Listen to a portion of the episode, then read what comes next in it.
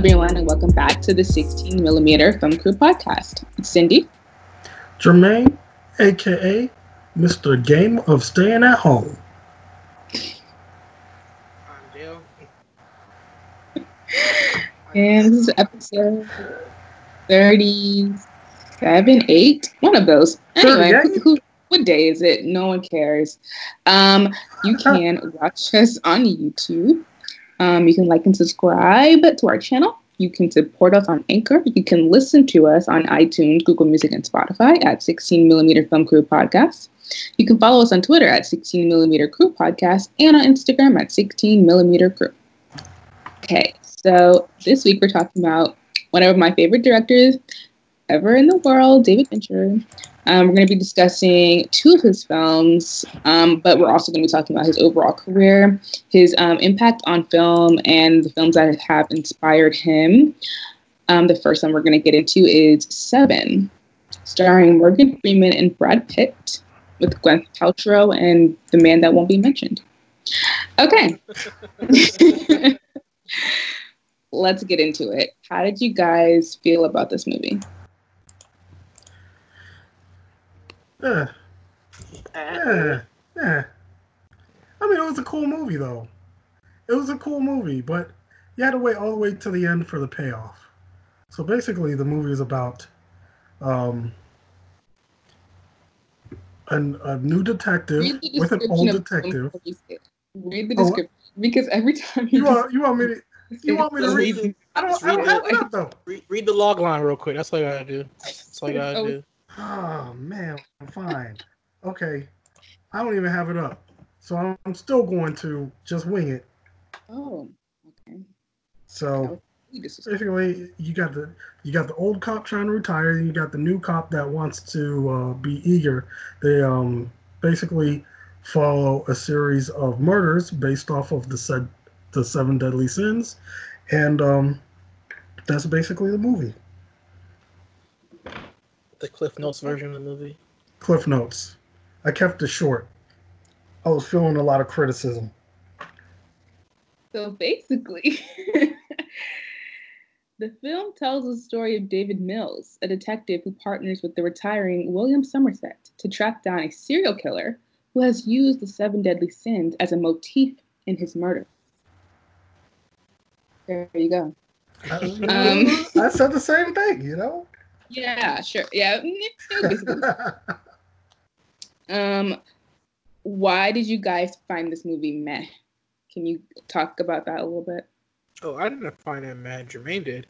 Um, oh. no, I love, I like, I like Fincher. Like, if you go through his whole career, the one aspect he's amazingly good at is that whole neo noir kind of vibe, which mm-hmm. makes sense when you think about the movies that influenced him.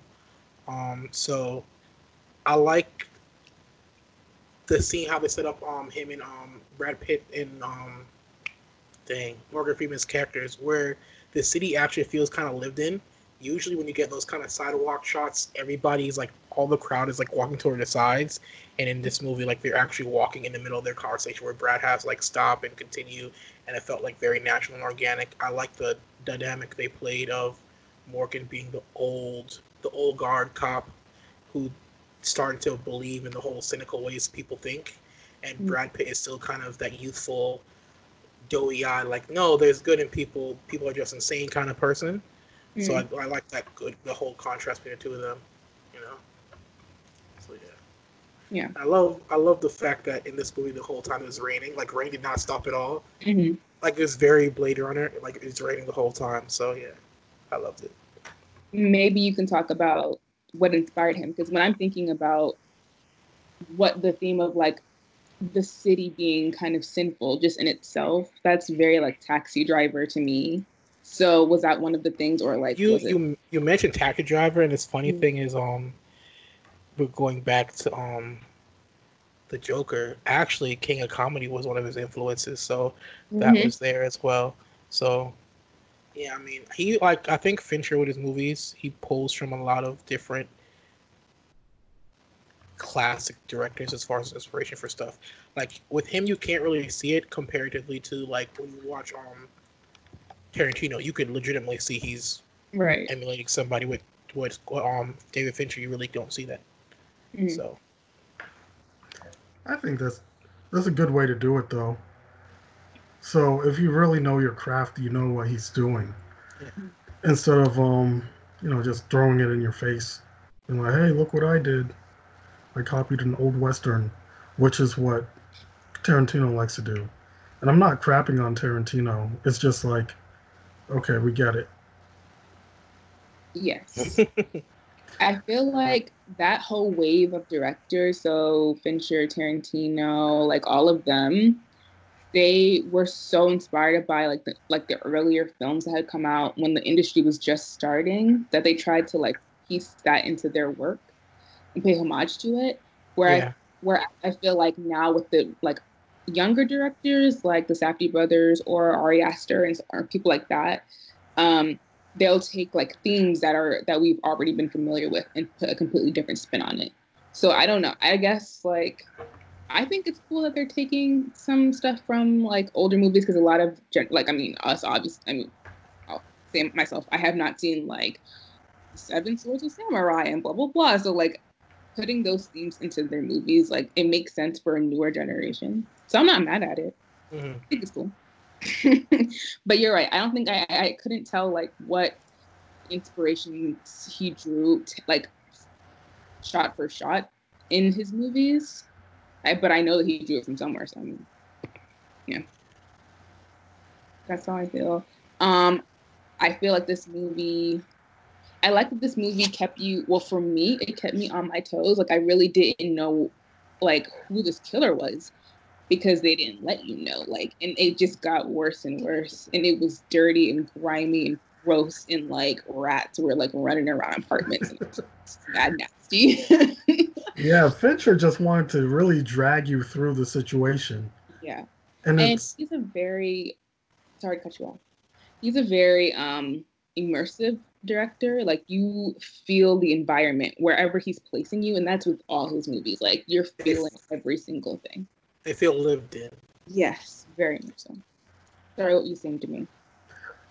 Yeah, I think a really good example of that in Seven was uh, when you went to Will's apartment, mm-hmm. and in the middle of it, the everything starts shaking because there's a subway mm-hmm. train going over, and it mm-hmm. doesn't happen just once; it happens like twice yeah. when they're getting deep into the the case and that's really good way to just submerge you into what they're actually doing dealing with. Uh, he really did a good job with Seven, and um, the girl with the dragon tattoo. Yeah. I think what irked my nerves though, it's it's a slow build, but it just keeps compounding and compounding and compounding.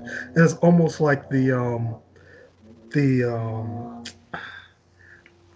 man the the crux of the story is like towards the end of the movie Mm-hmm. When seven.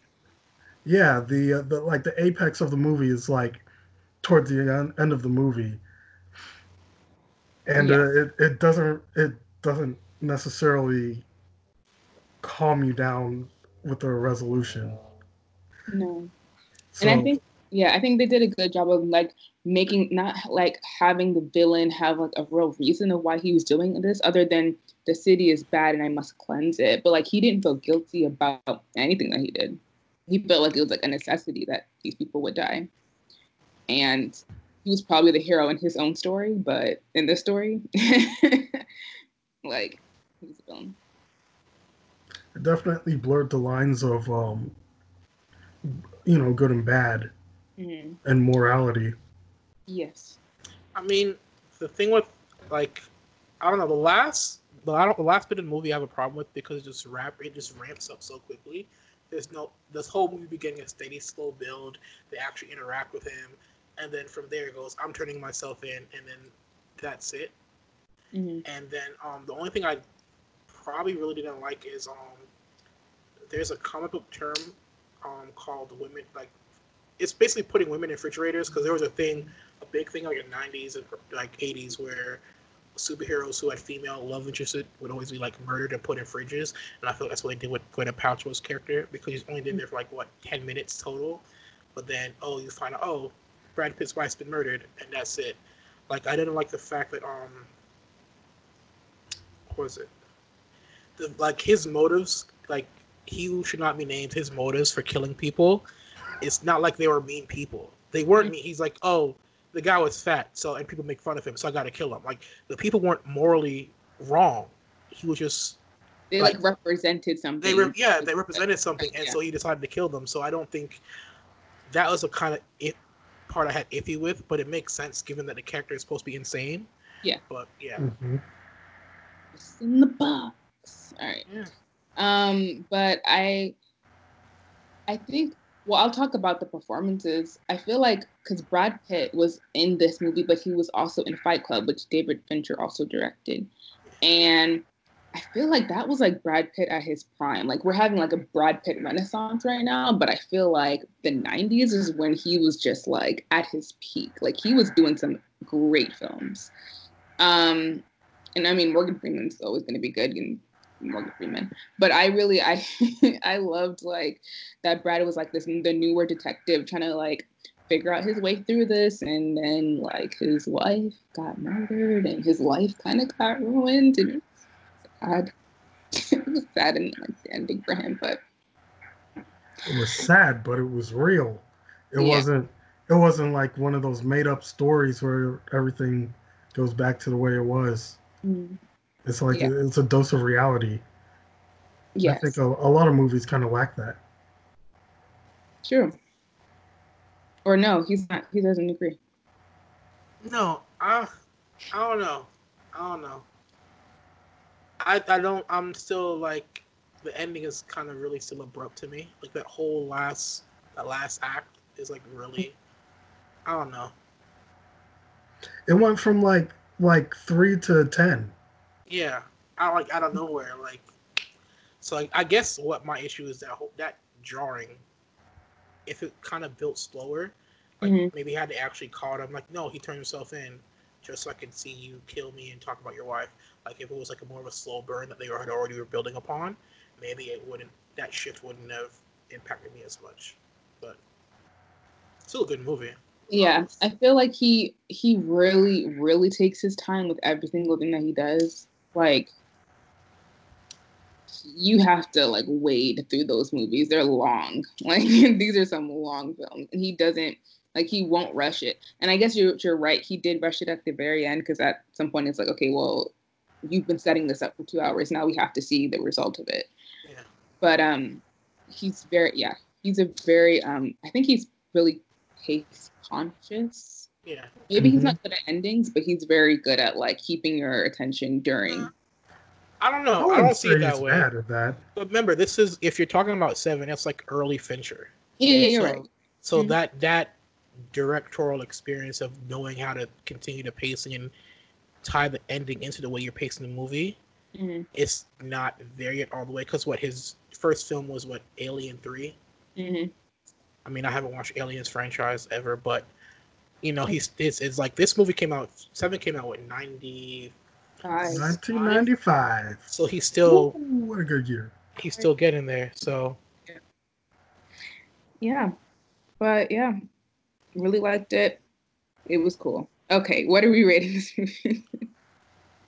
are we rating it on a grade of for the for the time it came out in, or comparing it to now? I know I'm being technical with it, but I kind of had to be. I don't really feel like it's out of place. I feel like I could still watch it and enjoy it. Actually, I have watched it recently. Yeah. It, so, no. Only re- the reason why I'm asking that is because I love that whole nine. I like. I'm, I like that whole '90s. No, oh, aesthetically, man. I like that whole '90s aesthetic. The whole oh man, the way the lighting looked. Oh, I loved it so much. Like visually, mm-hmm. I I missed that. Like sets, the scenes actually felt darker because yeah. like they weren't using fluorescence oh, all over the place. Yeah, I love the '90s. I'm I sorry. So I don't They're know. I'm rated. Rated look. Rated. Yeah, no, I'm still giving. I'll give it a um, an eight out of ten. Still. I agree. That's the number that was in my head. Eight out of ten. It's. I could watch it today. I could watch it tomorrow. I could watch it again over again. Um, it was a pretty good movie, especially one from the '90s. Yeah. Um, pacing yeah. was good. Story was solid. Good eight out of ten. Yeah, I'm gonna give it an eight out of ten as well. Very good film. Um, the themes feel relevant. The setting was incredible and immersive. Performances were great. So yeah. Honestly, yeah. this movie could have been made today, and the same themes would still apply. Yeah. Like even mm-hmm. a lot of the dialogue they were talking about still like the movie the way it's written, like some movies you could tell that they're dated in the way they talk and movie, but you could shoot this movie today and leave the same dialogue and you'll be perfectly fine. Like perfect. Yeah. So boom, there it is. All right. The next movie is The Girl with the Dragon Tattoo starring Rooney Mara, Daniel Craig, and Stellan Skarsgård, I think. There's a whole bunch of people in this movie, but those are the three people I remember. So. yeah, no, this is my first time watching this movie. To be honest, I think Girl with the Dragon Tattoo, and I think, of course, Alien Three, and Panic Room are like the only Fincher movies I've never watched. That's well, yeah. the first Fincher movie I watched is Panic Room, and then it was a social network. But I like with Girl and Dragon Tattoo. I'm kind of iffy. I was kind of iffy on it. Still, even watching it was the fact that because it's a remake. Like a year earlier, or a year earlier, another version of the film came out, which was done in, um with um not Rooney Mara. Uh, that always does those movies. I know who you're talking about. What's her name? Yeah. Um, Naomi. yeah, Naomi, yeah some, yeah. Mm-hmm. Yeah, and the thing is, it won awards. Like it won BAFTAs, it won awards. So I understand the need to make a remake of it so quickly. But um, and the whole dragon tattooed girl trilogy. But no, watching this movie, I can kind of pick as far as the way the colors kind of worked. Mm-hmm. That he was still in the mindset from Social Network, because Social Network would have like a lot of grays in it most if of his remember. very similar. Like if you look yeah. at all of them, they look very. They, he, has the same kind of color palette through most of them. Yeah. So yeah. I, I saw that continuation from the color palettes that were chosen in Social Network with this movie. Mm-hmm. Um. So yeah. Um. Daniel Craig, I think this is like you said. It was Brad Pitt's peak with Seven. Like mm-hmm. Girl Dragon Tattoo came out. He was doing Bond. He was doing another movie I forgot, but this uh, was this was Daniel Craig's peak. Um, at the pinnacle. That's the, at their pinnacle. They're not. They're not yeah. done yet. But oh, this was to me. This was his pinnacle. His pinnacle because he was on a roll. Like, but then he also did Cowboys and what, Aliens oh, in that movie. Bomb. Don't want to see that. But yeah, no. Uh, wonderfully acted. I did not expect Rooney um Mara like it's such a drawing contrast to what she regularly looks like what she looks like in this movie. Was kind of unexpected, and that's really good cost. Like the costume and production people who like did all that for her, like did a a one job. Mm-hmm. Like she totally looked totally different. Mm-hmm. But, like, and I love their whole, whole. The scene I did love is when she got her revenge on the um social worker guy, mm-hmm. which I love that because you know most women don't get that chance, you know. Yeah. But um, that was yeah. a very fast payoff. To be honest. I mean, but you she's it's not like it makes sense for her character because character her character isn't like it wasn't like modeled as a dumb person. She just has social problems, but she's really smart. So it's right. not it wasn't it's not a big gymnastic leap for her to come up with revenge that quickly in that in that fast. No. You, so that's the thing my in the beginning I would admit I wasn't paying attention a bit, and so when they kept doing her scenes and Daniel Craig scenes, I was like, what does she got to do with the movie? And then I was like, oh, that's why. And then I got put two and two together, but nah, I enjoyed it. You know, mm-hmm. the the pacing, like we said, like seven, the pacing was perfect. And I think if you contract this to seven, because this is like later, I'm on a roll. I know what I'm doing. Um, mm-hmm. Fincher to seven is he continued that whole theme, that whole plot, and it's it built, but it built at a slower pace. It wasn't like a rapid jump. It still kept you like, yo, I want to see how this resolves, and it just kept going and going and going and going. You know. Yeah. I have to admit, I had to fight through the first twenty minutes because he it was very vague. All I got was I didn't know why this man's career was like done or what he was really doing until a little bit later on. Mm-hmm. Um, later on, like the first 20 minutes. But to me, the build was just really slow. And then some of the action parts that popped up seemed random, but worked out towards the later part of the film. So I have to give his pacing some um, credit for that because he paces his movies well. I just don't feel like it's the type of pacing that I like personally. But I really do appreciate the, the film and all of its nuances and all of the um, attention that he put into it. Yeah. I this movie is long. it is. And because there's it's the main plot and then the subplot and then within the main plot there's an extra plot, it's just like there's a lot going on. And so I know that Rooney Mara was the star of this movie, one of them, right? And that her story was important. But I didn't know how that factored into Daniel Craig's story, not until like very late into yeah. yeah. And then they go on on they go off on their own adventures. And so there was just like a lot there were like lots of different things that you had to keep your eyes on. And it was just like, whoa, okay. Parallel like, storylines. Pay attention. Yeah, he really does. He forces you to just be like, okay.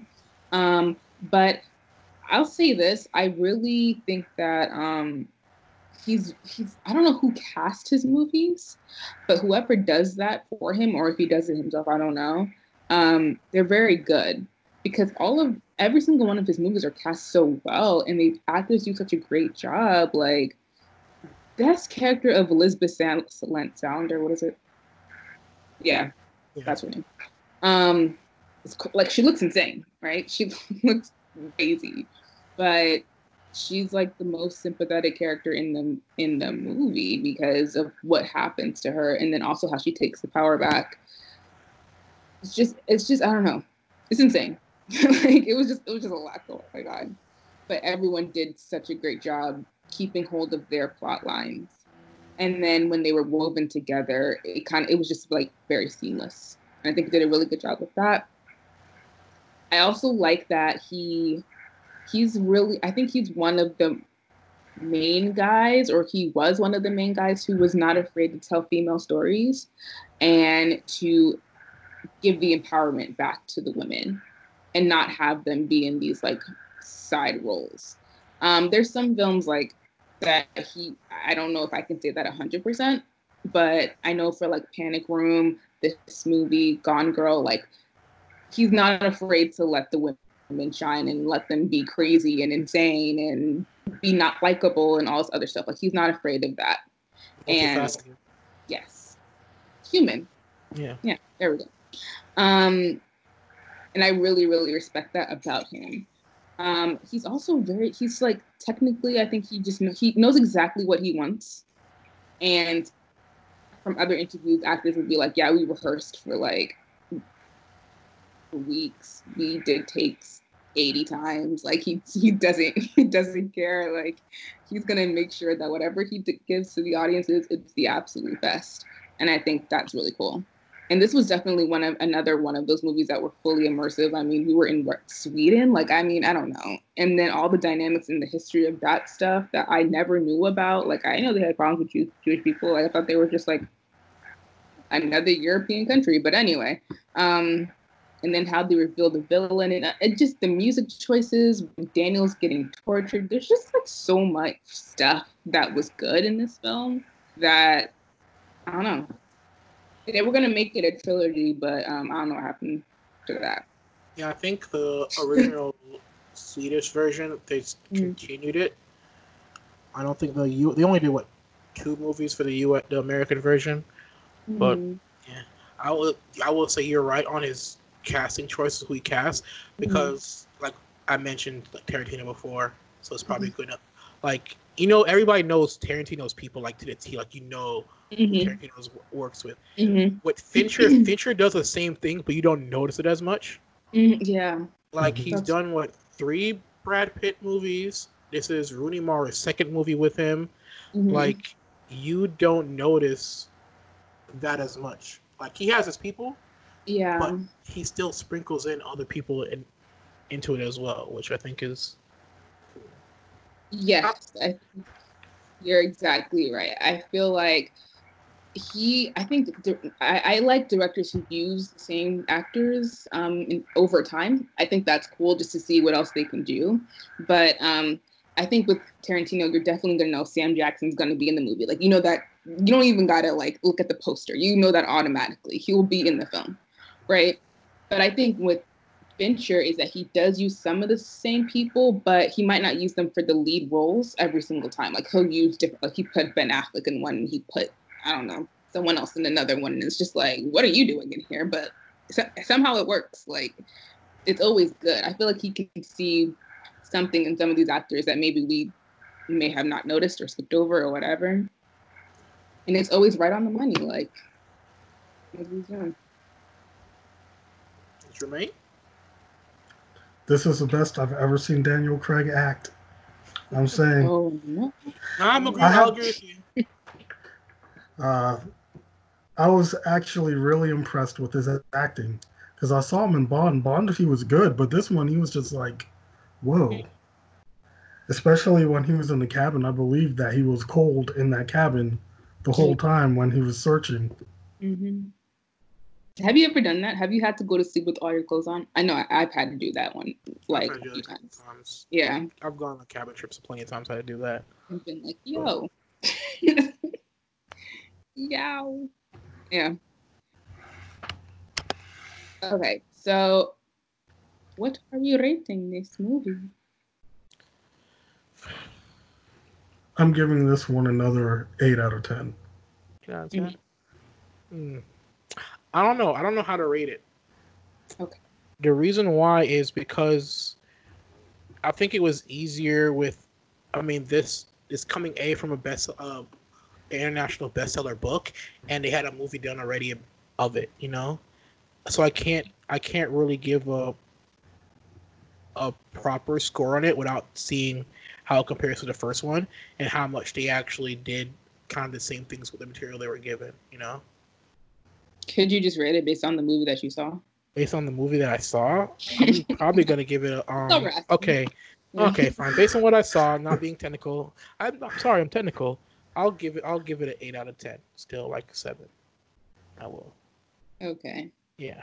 Yeah, I'm gonna give it the same score, eight out of ten. Thought it was really good. Um, maybe we can talk about. Have you guys seen any of his other films? Did you like those? How did well, you stood up to the ones that we saw?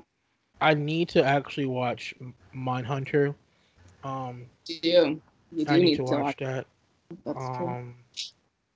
Yeah, no, I've seen the other movies, like, so it's not an issue. I did love, of course, Social Network. Oh, I'll be honest. Recently. yeah, yeah. I'll. My issue with Social Network though is the fact that it turned a Hispanic person into um Andrew Garfield, which you know. Okay, so Andrew Garfield plays Eduardo, one of the other guys on Facebook. But if you look up Eduardo, Eduardo's like he's like Mexican or he's Hispanic. He's yeah, he's Hispanic. So that kind of thing. But huh? Like was but, he Brazilian and something else? No, no, no. I'm talking about his character of Eduardo. Right. I'm the real guy. The real guy is not Andrew Garfield. Like that whole we're gonna change the race. That was it. I hated Girl Gone. I mean Gone Girl. I oh. I, thought you were gone. I hate. I hated it. I hated Gone Girl. When I say I hated it, I didn't hate it like, oh, this movie's bad. I just hated it. Like, dang. Like she put that my man Ben Affleck through hell. And dang. And got away with it. And got like, oh, I saw that movie and I was just angry. I was like, yo, you crazy. Oh my gosh. And then she, oh, and then I got angry at the end where they play the opening scene where she just looks at him I was like, dang, nigga, run. Oh, man. Uh, you know, but yeah, that was a good movie, though. I can't wait for I can't wait for his new movie dropping on Netflix, though. So I, yeah, I love him a lot. I just love everything. Everything he does makes sense to me. I'm just like, yeah, no, I get it. Like the social network was so good. Like I, I don't to try to depict someone like Mark Zuckerberg, who I think we can all agree is an alien. Like, I don't know how that was possible. you know what I'm saying? Like, that's some good writing, and that's some good directing, and that's some good. Probably Jesse Eisenberg at his best. You know what I mean? Um, and Andrew Garfield, oh my God, he was great. Armie Hammer, everybody was just so good in that movie, and that movie was so good. Justin Timberlake, Justin Timberlake was in that film. Like, can we just wrap our heads around that for a second? Like, and he gave an amazing performance. Like, I don't understand. Like, uh, just, how did just, do it? Justin's not a bad actor per se. I mean, In Time was okay. Uh, I hated uh, that movie uh, so much. Why? I'm not saying he's a bad actor. I'm just saying, like, to be in one of those movies, I don't know. I I don't I don't even know what like. Okay, he shouldn't have been in in time. Justin Timberlake should not have been the main leading guy. I will say that. But if you give him these parts, we can pop in and get his acting chops together. Yeah, he he's serviceable. He good. He can do it better than me. But yeah. I loved Gone Girl. I don't. The ending was weird, but I think that's how it ended. It ends in the book. So really, that's her fault. Whoever wrote it, Gillian Flynn or something like that. Gillian Flynn, whatever. Yeah, because uh, the ending was like the the reason why he stays doesn't make sense to me. Like it, it never. I don't think it made sense to, sense to anyone, honestly. But that's what happened. So, and he also did cheat on his wife. So I guess he kind of deserves some of that. He deserves some of it. Maybe not to that full extent, but like. And Rosamund Pike, who plays um, Amy, she's incredible. Like what? That girl was twisted. Okay, she was twisted. She was infected in the brain. Like completely crazy. But she did make one of the greatest points that I feel is a trope in a lot of movies, which is the cool girl trope, where it's like how women feel like they need to kind of be this the the the equivalent of a man in terms of like just adopting their identity. Mm-hmm. Like that's a really good point that she made. That whole sequence, I watch that sequence just to feel like good about my life sometimes when I'm just like, yeah, men are trash. it, it, doesn't happen all the time. It just happens occasionally, but yeah. But the way she did it, like she does it, like her character, as far as how they did it, she like she adopted those roles like very quickly. Mm-hmm. Like she would, even with her parents, she'd play a role. With um, Brad Pitt's character, she played a role, and then she went on. And then when she met uh, Doogie Howser once again, she kind of did fall back into that role of the crush. Um, well, that's that. Yeah, he'll always be Doogie Howser to me. But but yeah. You like what is wrong with you? Um so. yeah, I just yeah, she I think they were trying to say that she does like she never had a personality, so she just adopted other people's like like yeah. other personalities. Which I was like, oh okay. Crazy, but it makes sense. You know, I he if I don't know if you guys seen Zodiac, that movie was excellent. Jake Gyllenhaal, incredible. Robert Downey Jr. Great everyone them everything that he does just is just like so well done mm-hmm. and i just respect that like i just respect that he puts in the hours to make sure that the movie is good like even if you don't like some of the stuff that happens in it the movie's still good i'm just like that is why you are one of my faves. He's top five. All right. So that's the wrap on that. I will say one thing though. I do think his directorial style, people try and copy it, like the whole Fincher esque thing, and it's kind of it's kind of hard to pull off. Mm-hmm. Honestly, like the way he does it.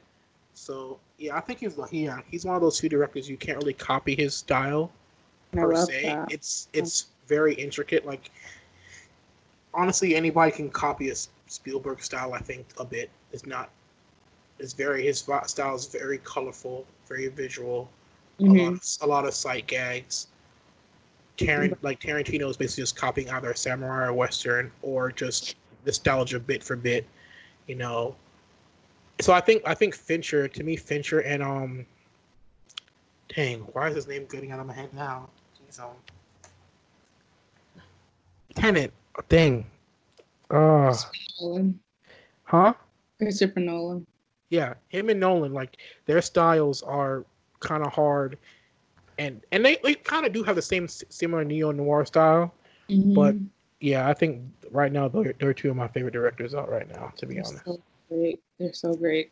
I'm so excited for Tenet, even though it's delayed. I don't care. Oh, it's not. It's not yet. not yet. We'll they're still. They're not shooting anymore.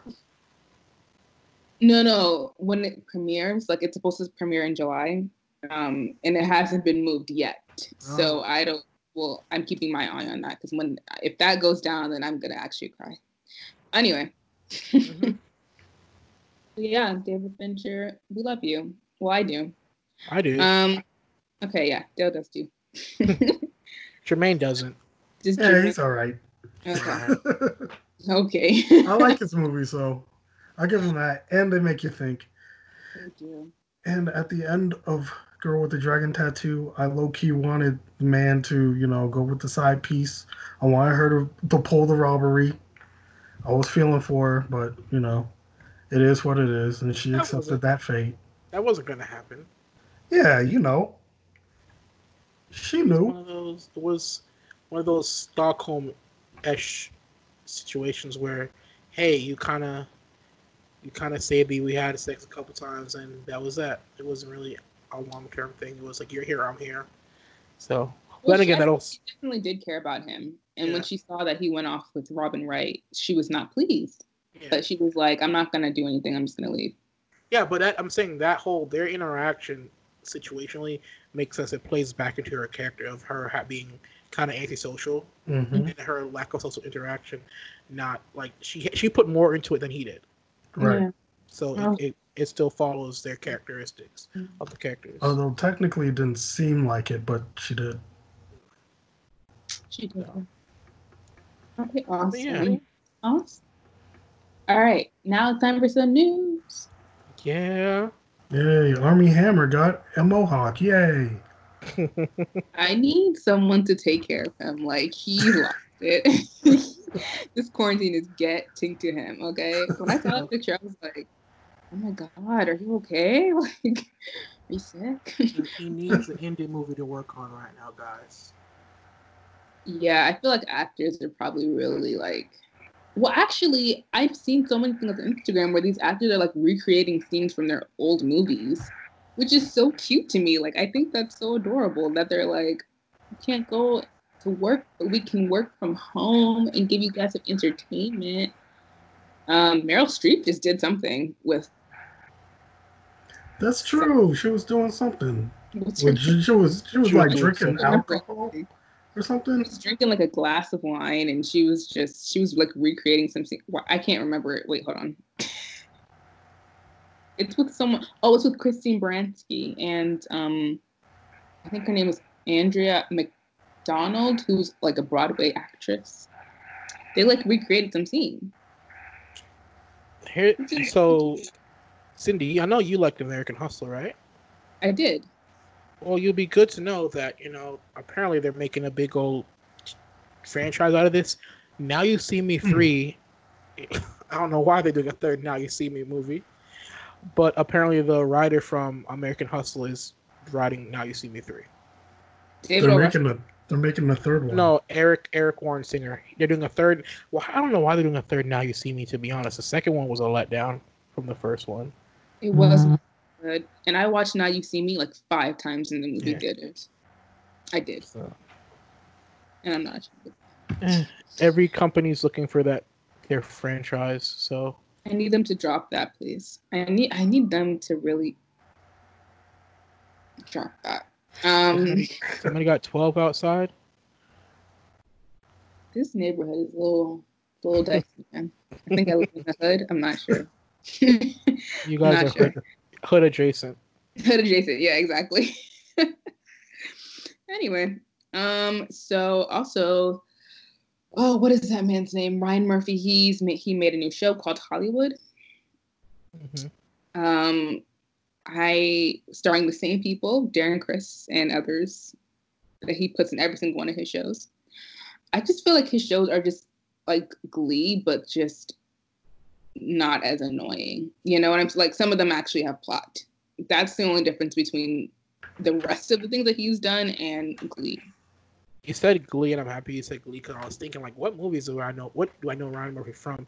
Glee popped in my head, and that was the other one I said it was OC, but he didn't do OC, did he? He did not do OC. He okay. did um, American Horror. Well, I haven't watched American Horror Story, so maybe that show is different. Mm-hmm. But I watched his other show, The Politician, and it was like it was a better Glee. Like they didn't sing as much, thank you Jesus, but like it was very Glee esque. Wait, they sang in The Politician?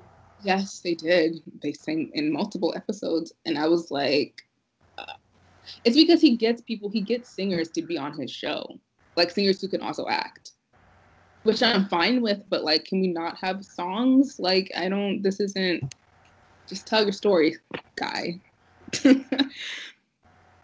anyway. Oh, it's not just that. Apparently, he's also doing updates on Boys in the Band and Chorus Line as well. Okay. All right. So, uh, yeah. So much on. You got AMC in their feelings over over Universal and tr- Trolls. what happened? The whole thing with Trolls being um not really being in theaters but going straight to digital.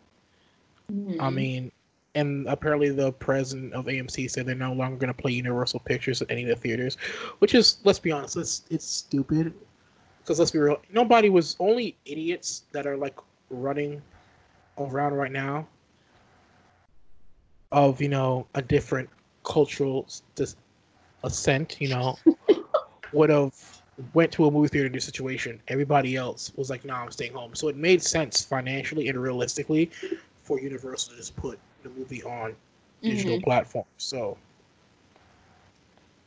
but I think they were saying they were going to send all of their stuff straight to video on demand, and yeah, that's for- AMC was upset because they were like, you're not gonna show it here, like. well, no, he said the pre- the guy from um, Universal was like they planned on doing both digital and um digital and theater releases. But mm-hmm. as this thing kind of accelerated, I think it becomes obvious. It became obvious that that wasn't happening with um mm-hmm. the way the virus was going on and lock lockdowns were happening. So it just made sense to them to just say let's just do it straight to um. I think it doesn't really matter. Like box office is closed. Like the most recent movie, if you go on boxoffice.com, like I think the highest grossing movie is made like fourteen thousand dollars. Like Ooh. in in a movie theater because you can't really report. It's kind of hard to report the numbers for straight to digital markets because people are paying for subscriptions. Mm-hmm. So you kind of yeah. really can't. You kind of really quantify the success or whatever it has. You can quantify the success and how many people have the analyze later of how many people watched it, but you can't quantify the monetary success of it right now. So, mm-hmm. True. But, hey. Um, for me, I'm excited because Parks and Rec is coming back. Not forever, but it's coming back for like a one night special, I think. Mm-hmm. Um, yeah, half an hour NBC special to benefit Feeding America. I love Parks and Rec so much, so I'm very excited. I think it's the I think the show is happening on Thursday. I'm very excited to watch it. Uh, what are you excited for, Jermaine? For coronavirus to be over. Come on, man. 20, 2020's been shut down. I'm ready to see these big blockbusters come back next year. Um, hopefully, they do not push back uh, Nolan's film because that's really what I'm looking forward to. Because that thing was good. Yeah, you're right. I need this then because I think my mom is the only one who works. So it's the rest of us in the house are working from home, and she just comes back and she just she just comes home and the vibe changes in the house. Uh, I feel bad for her though. That's not fair. Yeah, that isn't fair. But yeah. Um, Chris Evans is in a new mo- uh, TV show actually called Defending Jacob with one of the kids from It and Michelle Dockery from The Gentlemen. Um, Chris Evans. Yes, Chris Evans, Captain America. I don't know. I hate these white boys named Chris. Uh, Chris, Chris Pine's face popped up in my head when you said that, so I was confused. But yeah. um, Olivia Wilde has a new psychological thriller that she's casted, starring our girl Florence Pugh. Pew pew pew. And Chris Evans, not no, not Chris Evans, but Chris Pine. He's in See? this one. See, exactly. okay, then, now I'm starting to get What is confused. What is this movie going to consist of with all of I've- these very different actors? Like, This is, I think it's supposed to be. They say it's supposed to be a sequel ish. It's what? described as a the successor as to um Booksmart. a 1950s psychological dra- thriller. is I don't know. That's how they reported it. I don't see it happening because that's how people. That's how they said it would. Oh, her successor. I think they said successor in the se- the sense of it's her second movie. oh, the phrasing for that okay. is is bad. Whoever wrote that wrote that. Wow, That's a weird dichotomy of actors for that though. That's what I'm saying. Like, I'm like, what kind of movie is this going to be? Because these actors are very different, and I'm like, Yeah. what? But Florence is in it, so I'm gonna watch it. Um, Kanye is a billionaire. Chris Pratt is having a baby. Brad Pitt pretending to be Anthony Fauci on SNL. yeah. So many, so many things are happening in the world. Anyways, what have you guys been watching? The I've been watching the Last Dance thing.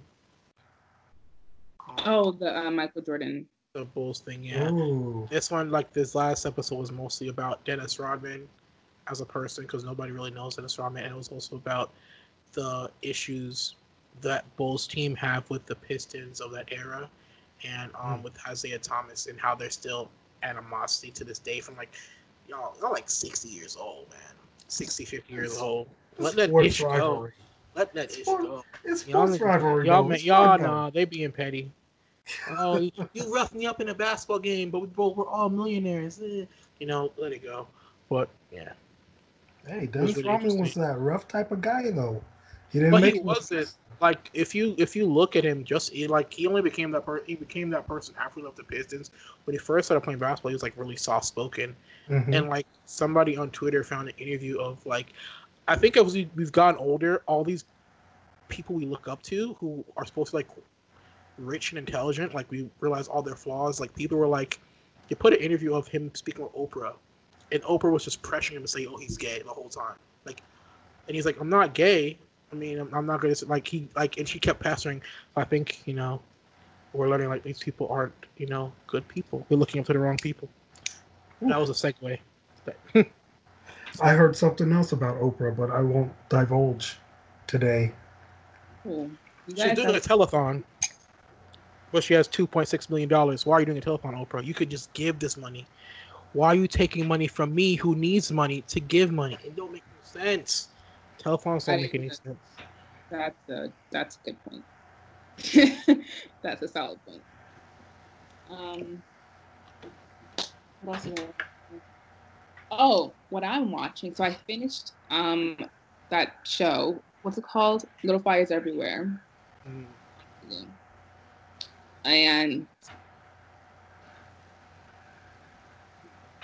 I just wish the quality of the show looked better because it looked, it definitely looked like a TV show, like for sure. Like the, it felt like their budget was like this is a TV show. But I also feel like after Big Little Lies came out, I don't know. I don't. I don't. I didn't really see how this was. This show was any different, other than it had a black person, like a like a a clear. Like, nah, that's not what I'm gonna say. Like a black. Because Zoe Kravitz is in is in. I'm just saying, like a black person who can shoes. That's the it, that was the main difference of the show and Big Little Lies. Big Little Lies looked amazing. It looked like a movie. Like so, I'm I'm just wondering why Reese Witherspoon, who's also in this other show, couldn't like get some funds together and just like I don't know help him out a little bit because it looked kind of cheesy. It was it, it was good. It was just I feel like there was definitely a lot of filler episodes that didn't need to be there. Um, a lot of them were annoying, and it's, um, I don't know. I'm gonna give it like a C. It was an average show. It was a, it was a slightly above average show. That's it. Well, what I watched was the um the sequel to Super Size Me. So what Super Size Me 2 mm-hmm. So it's basically talking about the chicken industry, and you had the big chicken people, Morgan Spurlock.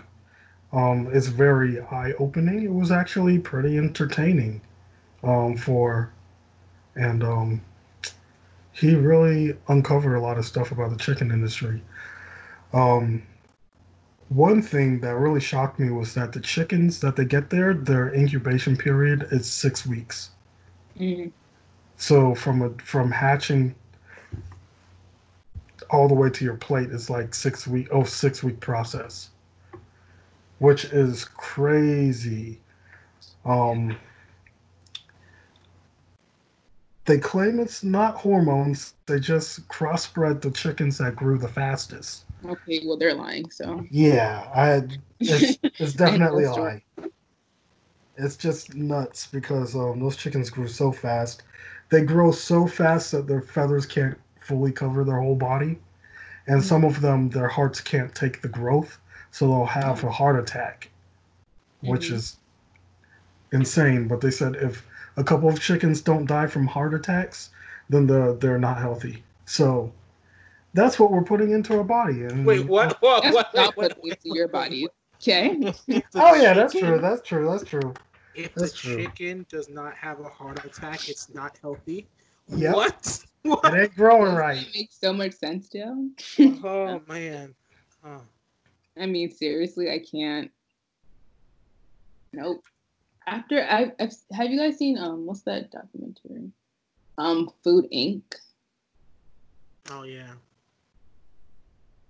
I don't know.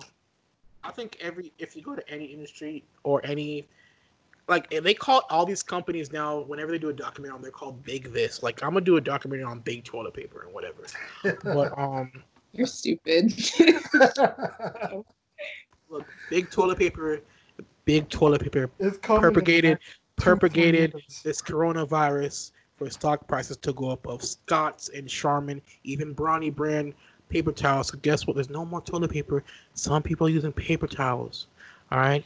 Okay. I've seen it online. These people are nasty, but it's called it's cause big paper. Big paper created coronavirus.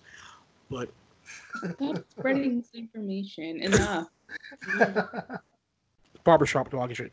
But I think if you go any far, any any into any industry, you find find out stuff like that. So I'm not surprised. Right.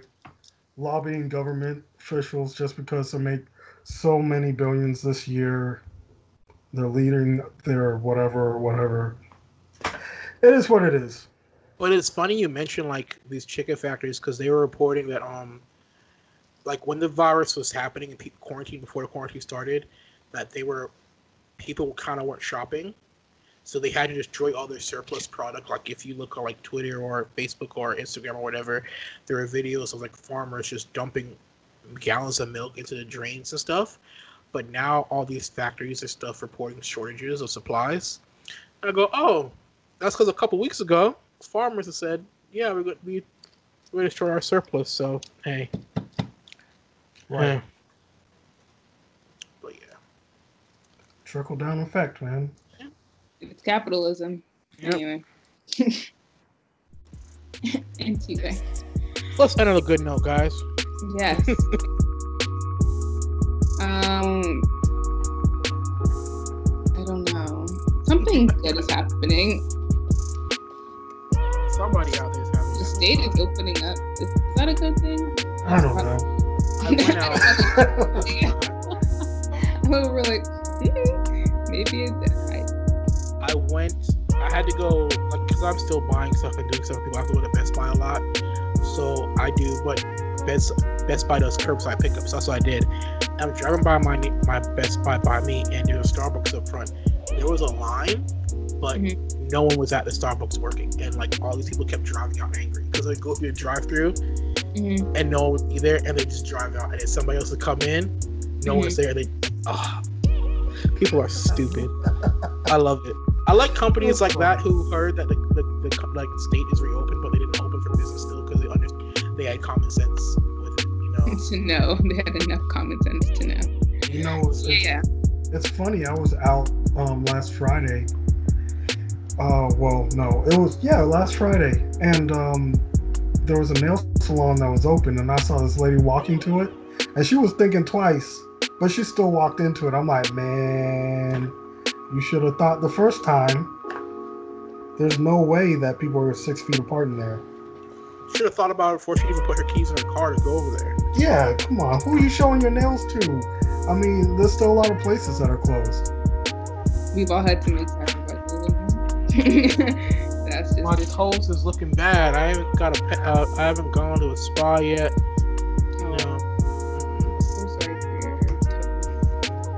I need, my mani- I need a manicure. I need a pedicure, man.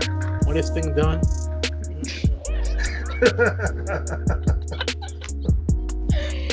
uh, I'm dead. Hey, I'm dead. Hey, hey, man, that's good. I need to be like you.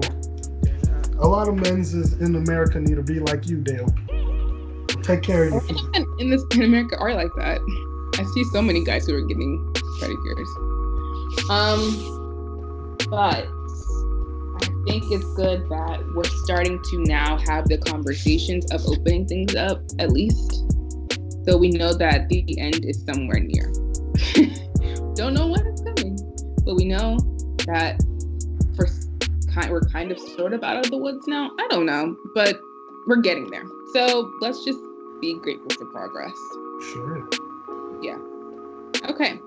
That's the high note that we're ending on. That's the high key. Um, progress Woo. All right. Well, I think that's it for us today.